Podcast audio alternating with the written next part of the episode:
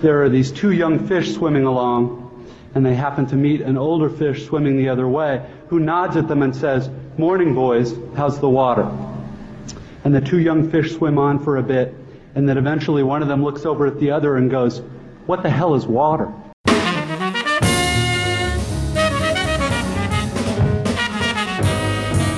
I'm Don Hall, and this is the Peculiar Journeys podcast.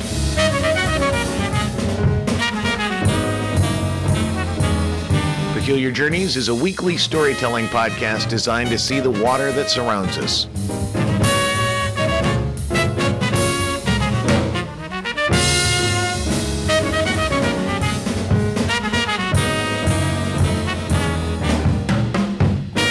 Welcome back to Peculiar Journeys. This is episode fifty-five, Millennium Park Stories. We have heard a lot of good stories, I think, so far up to this season, but this is, I think, the story that takes the cake. It's the biggest, it's one of the most unique experiences that I can say I've ever had. And I can say that in the history of Millennium Park, it's very rare. Um, in fact, I think it only ever happened one other time where we had to completely evacuate the entire park, about ten thousand people, um, for safety in a very, very short period of time. Now, so this is what it is. Now, the policy is pretty simple. The poli- and I got the policy day one in April when they hired me. I went ahead, I got the uh, the, the the front of house procedure book. I read through everything and I realized, okay, the evacuation procedure is kind of a big deal. And so I memorized it. That was one of the very first things I memorized, knowing that I may never have to use it, but it's always good to, you know, be prepared. That's the whole point, especially when you have thousands and thousands of people at your, you know, that are in your charge, so to speak. So the policy is pretty simple. They showed a video, and the video showed that uh, rain. They will have uh, at every every concert in Millennium Park, no matter what it is, rain or shine, always going to do a, sh- a show, even if it's raining. However, if thunder and lightning is present, that's when things get a little nuts. And that's when we have to evacuate the park. So the reason for that is they showed us a video of lightning striking. You have to understand that uh, the lattice work over the lawn, over the Great Lawn, is entirely metal. And the giant pedals that are above the Millennium Park stage, the Pritzker stage, is entirely metal. And when lightning strikes it, what they showed us is when lightning strikes the lattice work above, it splits, and you know several bolts of lightning will hit the lawn, directly on the lawn. If it hits the pedals on the stage, just above the stage, it will bounce off and go into the seating bowl. So it's it's very dangerous. So the policy in place is that, uh, and this is how it's supposed to work. We see that thunder, and you know, we see thunder, we see lightning. We check in with the Office of Emergency Management. They say lightning's on your way. Generally, have ten, fifteen minutes before you know it's good. So you have to talk to the stakeholders in the concert, let them know that they need to finish whatever song they're doing or whatever part of their presentation they're going to do. Then. Um, what I do as a front of house manager is I'm going to then reposition my ushers so that they are there to guide people into the parking garage. Um, security has their protocol, which is pretty similar, that kind of stuff. And then we have our off-duty officers that are there to help, you know, mitigate that uh, that evacuation. That's generally what happens. Then we go, uh, one of our D Ks representatives, whoever's the D K's representative, is going to get up on stage and then read a script that is a, a pre, you know, an agreed upon script that is part of the package. Read a script that basically very calmly explains to everybody we are evacuating the park. Now, there's one of two things that we do. We have two different scripts. One script basically says we're going to evacuate. There's thunder and lightning coming. It is a danger to the public. Don't panic. We've got plenty of time. But what we're going to do is we're now going to evacuate into the parking garage off the east side of the stage, and we're going to give it a few minutes. And if the you know, and ultimately if the thunder passes, the the, the lightning passes over, and everything's safe, we will continue the concert. The second one is we're evacuating the entire park, and you go through either the the parking garage to the far uh, southeast, or go through the east parking garage to the street or to the pedway. That's pretty much it. It's very simple, um, and everybody should know how to do that. So that's not always, uh, I think, I, I think it's one of those things when you're not fully prepared. Everybody everybody takes a little time to, to, to kind of know the information. But if you don't know the information, you don't think you're ever going to use it, well, it kind of goes off, you know, goes one in ear out the other. You've got other things you're thinking about. It's not a big deal uh, until it's a big fucking deal. Well, so it was the Chicago Jazz Fest. It was Friday night. And Diane Reeves was the headliner. And so far, I mean, we'd had no rain. There had been no rain. It was very cloudy. Um, it was hot, but it was cloudy. It wasn't terribly windy. Didn't see any, you know, there was, they just, it was one of those nights where we just didn't think, you know, they said there was a chance of rain. I want to say it was like a thirty percent chance of rain. Not a big deal. And concert's going on. And my wife, Dana, decides she's going to come. And she's hanging out on the lawn. And I'm checking in on her. And the music is great. We've got some great bands playing and everything else. It's time for Diane Reeves to come up, all this. So now we've got, you know, and it's packed. There's about, maybe it's not totally packed, but it's about ten thousand, eleven thousand people that are in the park listening to the jazz, there to hear Diane Reeves. And as we're doing things, we're just kind of taking th- care of things, making sure everybody's not dancing in the aisles, making sure everybody's safe and, you know, that kind of stuff. Just kind of doing my thing. And, uh, and I see some, th- I see lightning. I, I see lightning in the sky, which I was not expecting. And immediately, Marlena Carlson, who you've heard from, she she radios me and she says, I, I see lightning. I said, yeah, I saw that as well. So I call Micah. Uh, Micah Lane is in charge of M B Realty, who's in charge, they're in charge of the, all the operations in the park. And I call Micah and I said, I just, myself and, and one of my uh, ushers just saw lightning. So we need to, like, can you call the office of the, you know, emergency management and find out exactly where it's at? Because I'm looking at my phone and it doesn't look like it's, I mean, it looks like it's, there's, there's red, you know, in the in the radar, but it, I don't know of how close it is or if it's going to pass over us. You know, just give me a call, let me know. And I'm fully prepared if he calls me back and says, yeah, we've got rain, you know, we've got lightning coming our way, to go with the procedure. Except that he calls about a minute and a half later with a sound in his voice and he says, Don, we have to evacuate the park right now. I'll meet you backstage. I mean, it, Okay, okay. So I get off the phone and I bolt to backstage. Um, and I'm not quite sure what's going on. And then Micah comes back. We grab Frank Lewis, who is running things. And basically, we have to close off now. We are going to have lightning on top of us in, in a matter of minutes. So I immediately go on, because I know I don't have time to allocate my uh, ushers. There's no, there's just simply no time. There's too many people in the bowl. So I just let my ushers know, get ready, be prepared, don't panic. We are going to have to evacuate the bowl. We're going to have to evacuate the park, but it's going to happen very quickly, so do not reallocate. Just just make sure everybody gets to the parking garage. And that's what I said. We turn, we look. Frayne is a little, I mean, he wasn't prepared for this. And Micah didn't have the speech, so nobody has the speech. I've got the speech on my phone, and I hold my phone up, and I said, does anybody want to, who's going to read the speech to the audience? And I have it on my phone, but everybody was in such a raw panic.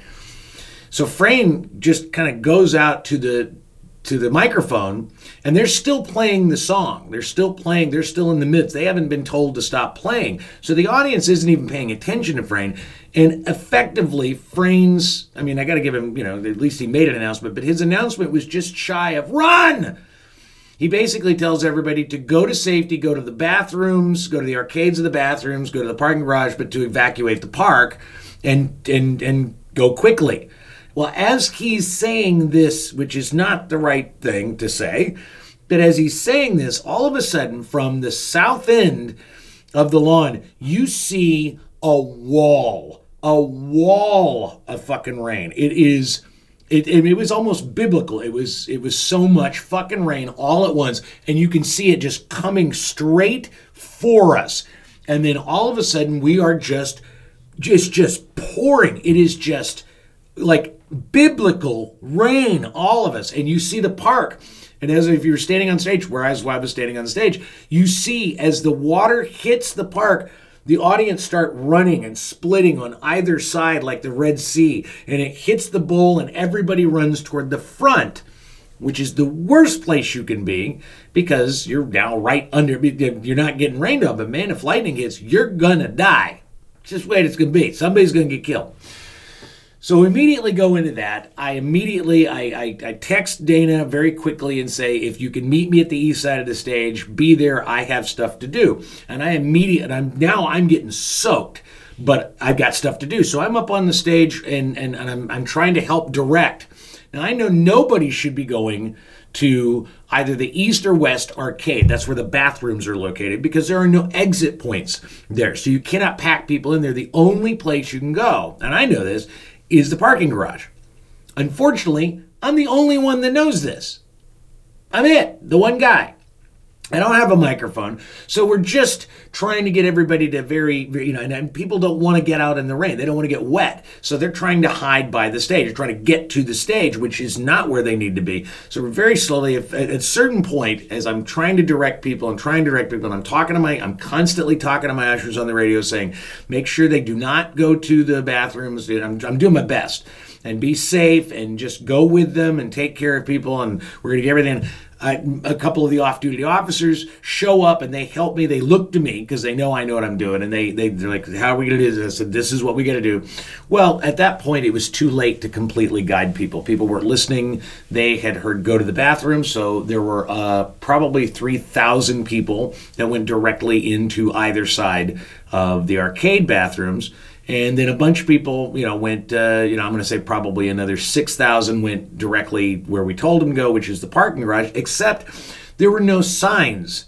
There were no signs, and nobody knew if they were coming back. We didn't tell them that we were completely evacuating the park or if we were just waiting till the rain passed. We didn't tell them, so they didn't know. And there were no signs telling them how to get to the street should they need to. So all hell is breaking loose. We're getting everybody out. At a certain point, I see Shonda and one very large white woman who's not going to fucking move. She's just not going to move. And Shonda is trying to get her to move. She is determined, and I'm sure part of it is she was very large. She had a cane. The, the thing she did, she would, she would probably in her mind is like, I'd rather just get wet than have to walk. But she had to leave. And at one point, one of the off, off-duty officers, one of my O D Os, comes down and he's like, you're going to move or I'm going to move you. And so she goes with Shonda. And so we, we got the bowl cleared. And I want to say we got the bowl cleared within ten minutes. Easily um, because everybody was soaked and wanted to get out of the rain, which is fine.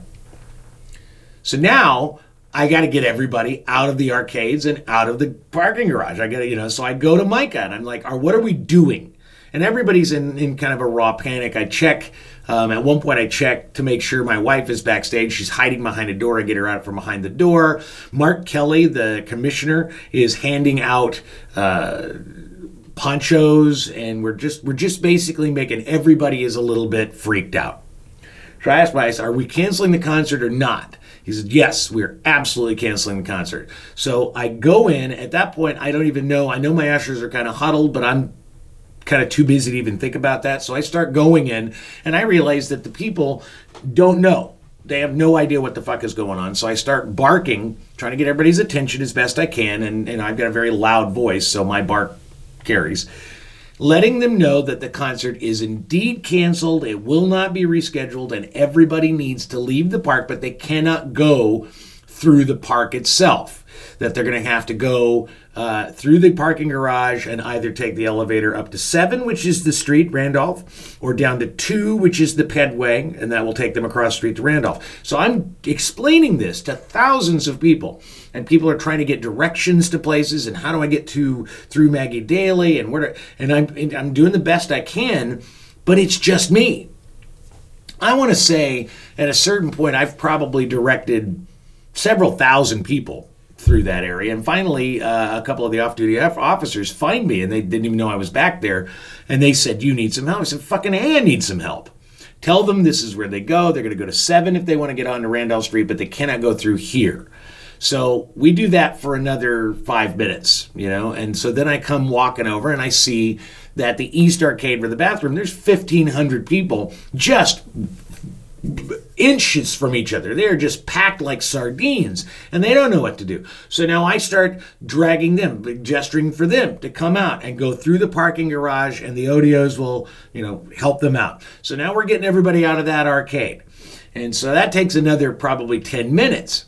So about thirty-five minutes, I guess, somewhere around there has, has gone by, and I look over at Vince, who is in charge of security, and I said, okay, it looks like we've gotten the parking garage and the east arcade clear. Did you guys get the west arcade? And he went, oh, no, I've shit. So I take, I haul off, I run across the bowl to the west arcade, because there have been people, you know, I'm just assuming, and I was right, fifteen hundred, two thousand people just crammed in here with no idea what they're going to do.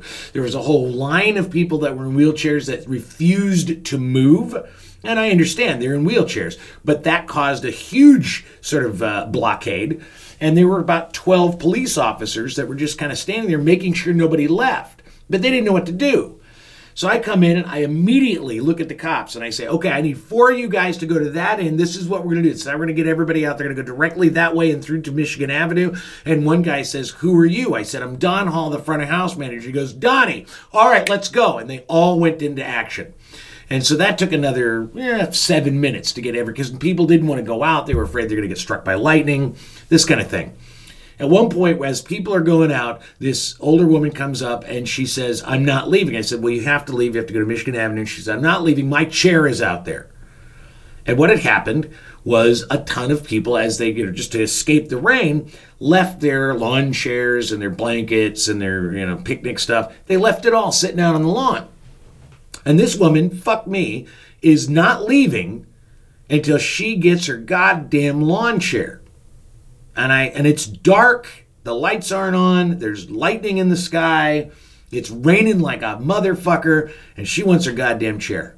And she's not. There, I mean, I couldn't have, it's too big for me to, like, fireman carried her. So she's not leaving until she gets her chair. So what's it look like? She goes, it's blue and red. It's right there. It's right there in the middle of the lawn. So I just take off running. I just bolt, soaked to the bone, grab her chair, run it back, fold it up, give it to her. I said, now please get to Michigan Avenue. So we finally clear all that out. And so now everything has been, you know, everything's basically now calmed down. And so I get on the radio and I say, any, uh, any ushers, uh, sound off, I need to know that you're all okay. Uh, every usher, uh, except for Peggy, they were all huddled into the east stage area where we actually have our staging areas, where we do our briefing, where our, our what we call the usher cabinets were. It's where my wife was, it's where Mark Kelly was, a whole bunch of people were kind of, but all of my ushers were kind of just there, wet, kind of waiting to find out what was going to go on. At this point, my voice is fried. Um... I don't think I've ever been that wet. Um, and I hear Peggy. Peggy's in the North Promenade tent with a whole bunch of people who they, you know, they just went straight up the stairs and went to the tent. Still raining. So I said, Peggy, stay where you're at. I'll come get you. We don't leave. No man left behind. And so I, I, I hop my ass over there and I help the security folks evacuate probably another five hundred people that were in this particular tent. And they all leave the, the thing, and the security guards are good. They didn't really know what to do, but they're, you know, following her. I take Peggy back. We go through the Pritzker, and I walk in. And one of the things Sharon Summers said that it was like a movie for her was that no one knew where I was at. Nobody knew what was going on. And here I come, just looking like a, a drowned rat uh, coming in. And I walk in, and I go, is everybody okay? And everybody turns to me, and everybody's okay. And so then it's now the process of sort of just, so I'm, I'm I'm like making sure that my ushers are all good. I get them to sign out. They've got all their stuff. They're all safe. The, the lightning had stopped. It was still raining, but the lightning had passed. So now we were a bit more, now, now we were in safety. And, uh, you know, I, I it was just one of those situations where I realized that that no one knew the pot, no one knew the procedure, and everybody, for some reason, one reason or another, were looking to me to kind of give them guidance, which it did. But I mean, the adrenaline, I was, just imagine having a fifty-pound Snickers bar, and that sugar high that then drops. I hit a wall of exhaustion I had not felt. Not in my adult life. And my, Dana looks at me and she goes, are you going to be okay to drive? I said, yeah, I'll be, I'll be fine. I'll be fine. And I look at Micah and I talk to Vince and I talk to Abby, and we're kind of, you know, we're kind of wrapping things up. We're making sure everybody gets out of the park. Um, frames, yeah, everybody's everybody's a little frazzled, but everybody's like, all right, we got it. I've, there's still some stragglers. Uh, then I realized that all my uh, usher racks with the programs are all out in the park because my ushers are, I had already released my ushers. So I said, all right, I hold on. And so I went out in the park in the rain and grabbed, uh, and actually that was one of the things that was nice, that one of one of uh, one of my ushers had still stuck around, and she was like, yeah, you need some help. So the, between the two of us, we pulled out six more uh, and pulled those back. And I mean, dumped, soaking wet programs because they just turntailed ran. I didn't. I don't blame them. That's what I told them to do. Got that taken care of. Got everything good. Dana and I get in the car. We go home. I'm pretty sure the five days of Jazz Fest, I would have had plenty of energy. I would not have worn out. But when I added that Friday night, and as tired as I was, because then I had to be at the park the next morning at six a.m. I mean, that last Sunday of Jazz Fest, I was so tired. I was a dead man walking all day long. And, uh, you know, it was just a matter of just like going and perching someplace and just listening to the music because I just didn't have the energy to do anything else. What I can say that I loved about the experience, I mean, at the time, I would not say that I would wish that I would not wish that on my worst enemy. But what I can say is it kind of completed my training. I got to do something that almost no other house manager, and I would I would argue very few house managers anywhere in the United States have ever had to deal with, is evacuating almost single-handedly. I mean, I had help, but only after the fact, and I was pretty much directing things. I got to evacuate an entire park, not one injury, not one major problem. No one lost anything really expensive. Yeah, sure, there were some people that lost some of their picnic stuff, but nobody lost. I, as far as I know, there were no reports of phones. There were no reports of theft. Nobody got hurt. Wow. And it was a truly intense experience. And that is Peculiar Journeys, episode fifty-five, Millennium Park Stories. That is the story of the evacuation of Millennium Park. It was, uh, of all the stories that I can tell, that's probably the most unique of the entire summer. Um, and uh, I'm, I'm still to this day, it's like, I, I, you know, how do you put that on your resume? I don't know. Um, evacuated the park. I, you know, that, that's not really a resume point, but it is something that I will hold close, and I and I'm... Uh, again, it's one of those things, and I, I said this not too long ago in a class I was teaching, is that one of the reasons they hired me was, I, I'm pretty sure, was that they asked me what my, you know, what my superpower was, what, what's what's my strength as a front of house manager, and I said, well, I think my strength is that I can de- I can compartmentalize my emotions very quickly in in panic situations. I never panic. That I can just close that part of my brain off and just focus on getting things done until it's over, and then I can release whatever emotional reaction that I have, any anxiety or any kind of nervousness or any kind of panic feels. That happens after everything's taken care of, and then it doesn't matter. And that I'm very good at that. What I'm most pleased was is that that's not a bunch of bullshit. That when I tell people that, I've now been in, you know, a certain amount of ways, I mean, certainly not war, but battle tested by an evacuation of ten thousand people in chaos. And I never lost my temper. I never freaked out. I just kept going until it was done. So I can say that when people ask me that and I tell them that, I know that I'm not full of shit. I'm telling the truth, that I uh, I can, in fact, compartmentalize, and I can get that kind of stuff done. So that was kind of a nice uh, lesson to have learned about myself. And it was an enormous, enormous task. Great experience at the end of the day. And uh, and we got thanked throughout, like, the next couple of days of Jazz Fest publicly. Thanked, I had a ton of audience members come up and compliment me and talk about how, you know, if I hadn't been there, they wouldn't have known what to do. And it was it was a very gratifying experience all the way around. So that was, on top of it being Jazz Fest, which is my favorite, like my favorite event of all summer, um, I got to do that. I, I, I got to, I had to, I was forced to, whatever you're gonna do. And that is episode fifty-five of Millennium Park Stories, Peculiar Journeys. Um, I want to ask everybody, if you're listening and you enjoy it, go ahead and go on to Apple Podcasts and subscribe, rate, review. Give me, you know, just give me some feedback. Just let other people know if you like it, why you like it, and why they should listen as well. I really appreciate that. If you want to go to patreon.com slash peculiar journeys, throw me a couple bucks every month. That would be great too. But with all that in mind, thank you so much for listening, and you'll hear from me next week.